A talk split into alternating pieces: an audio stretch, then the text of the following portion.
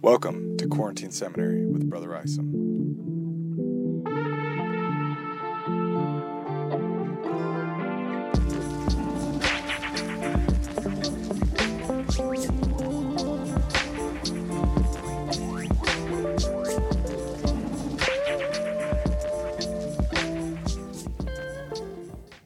Hey everyone, welcome back. In this episode, we'll be talking about Alma 3. So far, the Book of Alma has already been pretty contentious. The new government is only in its fifth year of existence. Alma, who is the high priest of the church and the chief judge of the government, has had to make some real difficult calls. Nehor, the head of a competing religious movement, was executed, but his movement has outlived him. Those who followed Nehor took the path of priestcraft. Though they preached a universal salvation, they believed in an unequal society, placing teachers and priests above others and eventually trying to raise a king, Amlici. Even though enough people rejected Amlici and his vision to once again reshape Nephite society, his followers weren't content with their defeat. There was something about how they saw themselves and how they saw their fellow Nephites that enabled them to resort to violence. They felt justified, perhaps because of their ethnic divisions, to force their vision of the world on their fellow Nephites in the same way that Nehor forced his vision of the world on Gideon. Well, the Amlicite rebellion was partially defeated. I say partially because the surviving Amlicites have united with the Lamanites, and like the Amulonites, Remember, these are the descendants of the priests of Noah and the Lamanite women they forced themselves upon. The Amlicites will not be passive participants in Lamanite society. They will be agents of violence. In fact, most of the violence that we'll see in the book of Alma isn't really Nephite versus Lamanite violence. It's Nephite versus Nephite dissenters manipulating Lamanites for their own purposes. We aren't quite ready to set aside the Amlicites. Mormon lingers on the situation through chapter 3. So let's see what more he has for us at the beginning of Alma 3, verses 1 through 3. I ended the last episode by talking about how heartbreaking the Amlicite rebellion is. Mormon has a lot of ground to cover, but he pauses to talk about the open wounds left in Nephite society. When the survivors of the war return home, many of their worlds are shattered. He tells us many women and children had been slain with the sword, and also many of their flocks and their herds, and also many of their fields of grain were destroyed, for they were trodden down by the hosts of men. We get the privilege of reading on past this suffering, but these people couldn't just read on, they had to live in the cost of war with all of its reminders. We can't read these stories without taking time, slowing down long enough to at least imagine what their pain must have been like. We have to catch ourselves from saying, well, here we go, just another war. I mean, is there a more painful sentence than now the number of the slain were not numbered because of the greatness of their number? Going on to verses 4 through 19. These are some tricky verses. It's one of those places in Scripture that reminds us that every reader of Scripture is an interpreter of Scripture. Nobody simply reads Scripture as it is. And I would be suspicious of anybody who claims that they do. The authors of Scripture largely wrote in a different time, language, and culture than what is familiar to us. One thing that we should remember is that we don't need to be perfect readers of Scripture to be good readers of Scripture. In fact, assuming that we are perfect readers of Scripture will take us a long way down the road of being bad readers. So let's start off by acknowledging our imperfection. But being intrepid explorers of the Word of God, we won't let that imperfection rob us of our curiosity or our willingness to edit previous understandings, whether they are our own or our parents'. In other words, out of love of God, we are willing to repent of our previous understandings, if in fact they merit repentance. So let's get into this tricky set of verses. Mormon tells us, and the Amlicites were distinguished from the Nephites, for they had marked themselves with red in their foreheads after the manner of the Lamanites. Nevertheless, they had not shorn their foreheads after the manner of the Lamanites. Now the heads of the Lamanites were shorn, and they were naked, save it were skin which was girded about their loins, and also their armor which was girded about them, and their bows, and their arrows, and their stones, and their slings, and so forth. In these verses, Mormon is clearly addressing the appearance of both the Amlicites and the Lamanites. The Lamanites have marked their foreheads with red in a distinctive way from the Nephites. The Amlicites join the Lamanites in marking their foreheads, but they don't cut their hair in the same style. The Lamanites were also dressed differently than the Nephites, armored differently, and so forth. There's a very practical reason for discussing the appearance of these two groups. If you're going into battle, you want to know who's on the other side. The question is having begun this section by speaking about the differences of appearance, does Mormon continue talking about appearance? Here's what he says in verses 6 through 10 in full, and then we'll go to work interpreting. And the skins of the Lamanites were dark, according to the mark which was set upon their fathers, which was a curse upon them because of their transgression and their rebellion against their brethren, who consisted of Nephi, Jacob, Joseph, and Sam, who were just and holy men. And their brethren sought to destroy them, therefore they were cursed. And the Lord God set a mark upon them, yea, upon Laman and Lemuel, and also the sons of Ishmael and the Ishmaelitish women and this was done that their seed might be distinguished from the seed of their brethren, that thereby the Lord God might preserve his people, that they might not mix and believe in correct traditions which would prove their destruction. And it came to pass that whosoever did mingle his seed with that of the Lamanites did bring the same curse upon his seed. Therefore, whosoever suffered himself to be led away by the Lamanites was called under that head, and there was a mark set upon him. End quote. The question that we will ask and we will not be able to answer is what Mormon means by the word skin. Clearly, Mormon began this section by talking about appearance, but is he still talking about appearance? Now, immediately you might say, well, of course he's talking about appearance. What else could skin mean? Let's look at the options. The first option, and it's only the first because it's the traditional understanding, is that Mormon is saying that God cursed the Lamanites because of their wickedness with darker skin than the Nephites. This understanding has made its way into popular depictions of the Book of Mormon, the Nephites portrayed as white and the Lamanites portrayed as brown. Another option is that skin is a symbolic reference reflecting a view of civilization or purity. This isn't that hard to get our minds around. Sociologist Armand Mauss, who actually died this weekend and was a founding member and a mentor of Mormon studies, points out that we don't think twice when someone is called thin skinned or thick skinned. It has nothing to do with skin, it's a metaphor. In the same way, skin could have been a metaphor. In the same way, skin could have been a Nephite metaphor for cultural, ethnic, or religious purity.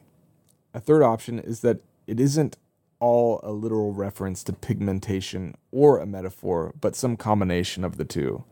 In other words, it's possible that over time, genetic traits or marriage with non Lehite groups actually produced observable differences between Nephite and Lamanites, but that those differences played into the Nephite view of the Lamanites.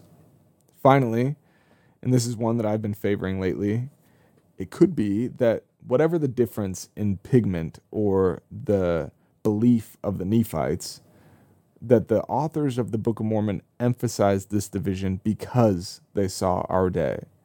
Remember that the Lord says on a number of occasions that He's preserving records to reveal the sins of people to a later people as a prophetic warning. Perhaps the authors of the Book of Mormon know their audience enough, and they are telling the Nephite story in a way that makes a relevant point to the readers in the last days. This isn't a comprehensive list, just some options to choose from as we're interpreting this issue in the Book of Mormon. But one thing you might be asking throughout all of this discussion is why is it so important that we know what the people of the Book of Mormon look like? It might not have been important. Race didn't have to be such an important consideration. But for centuries, Western Europeans and their descendants in the United States among other places, insisted that it was the most important consideration. And, like it or not, we aren't living in a post racial society. And we have made choices over decades of how we portray the people of the Book of Mormon. And those choices have mattered.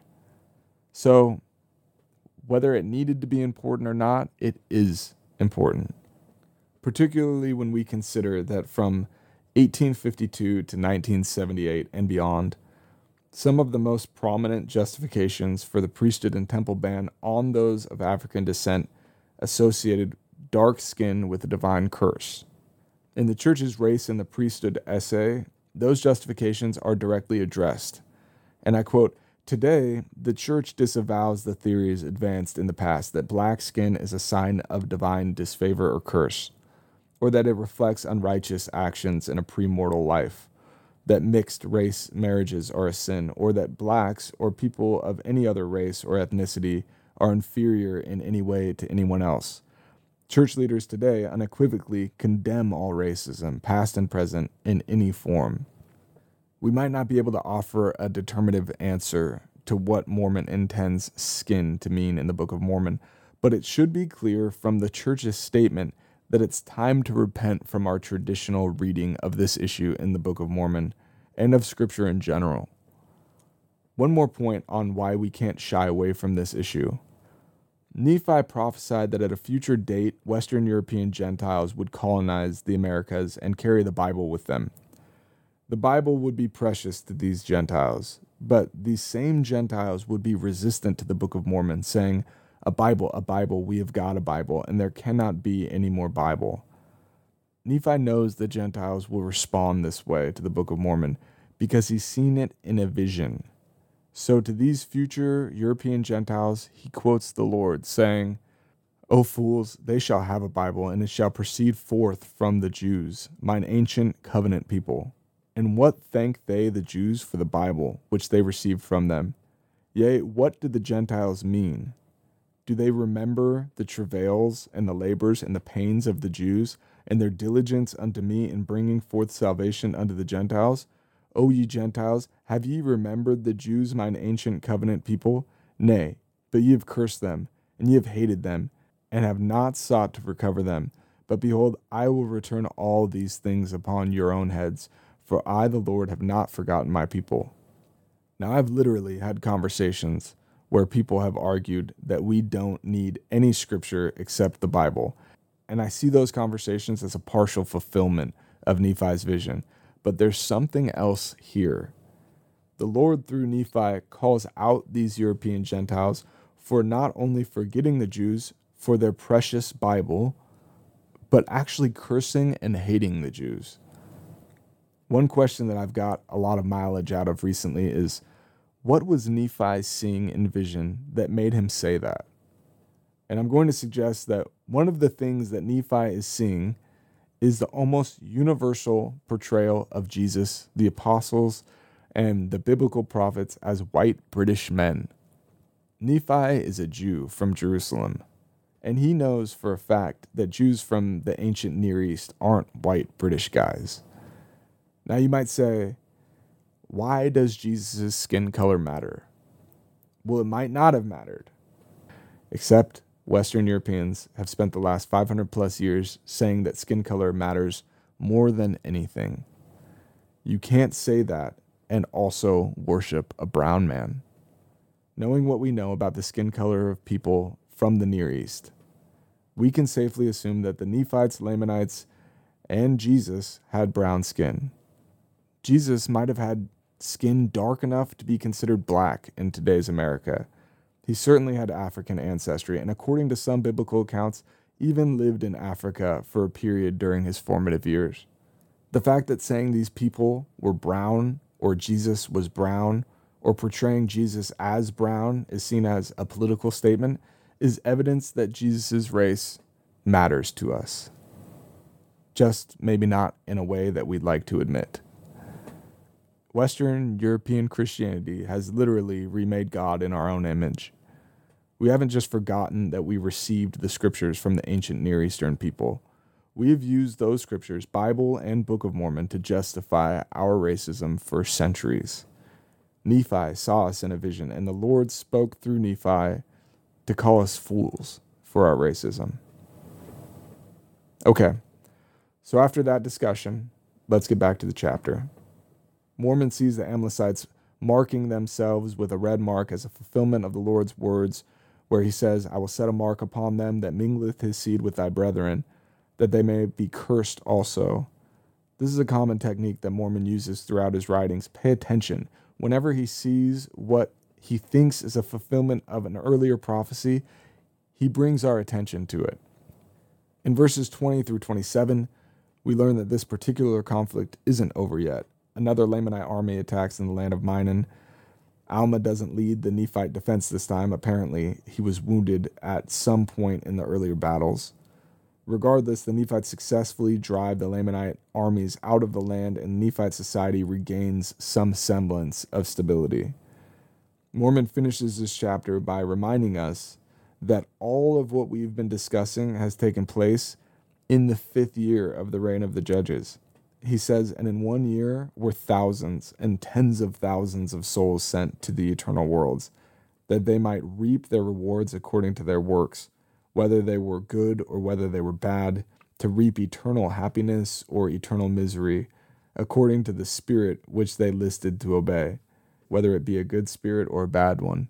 I spoke to this a little earlier, but there's a risk of steamrolling the lives of these people by just moving on with the story and forgetting that they were all left dealing with the fallout of a civil war civil war is a complete breakdown of the social contract. For example, the United States Civil War was a moment when the Constitution failed. That's not usually how we think about it because we still have the Constitution, but the Constitution that we have is one that had to be reanimated. My point here is that the fifth year was an incredibly disruptive period, and we should stay tuned to the changes that resulted from it. Thanks for listening. Quarantine Seminary is an independent podcast unaffiliated with the Church of Jesus Christ of Latter day Saints. None of the views expressed here represent the official teaching or position of the Church of Jesus Christ of Latter day Saints. Our music today, as always, was provided by Dallin Isom. Be sure to check out his stuff at SoundCloud.com. Be sure to subscribe to stay up to date on new content. Until next time, I'm your host, Mason Isom.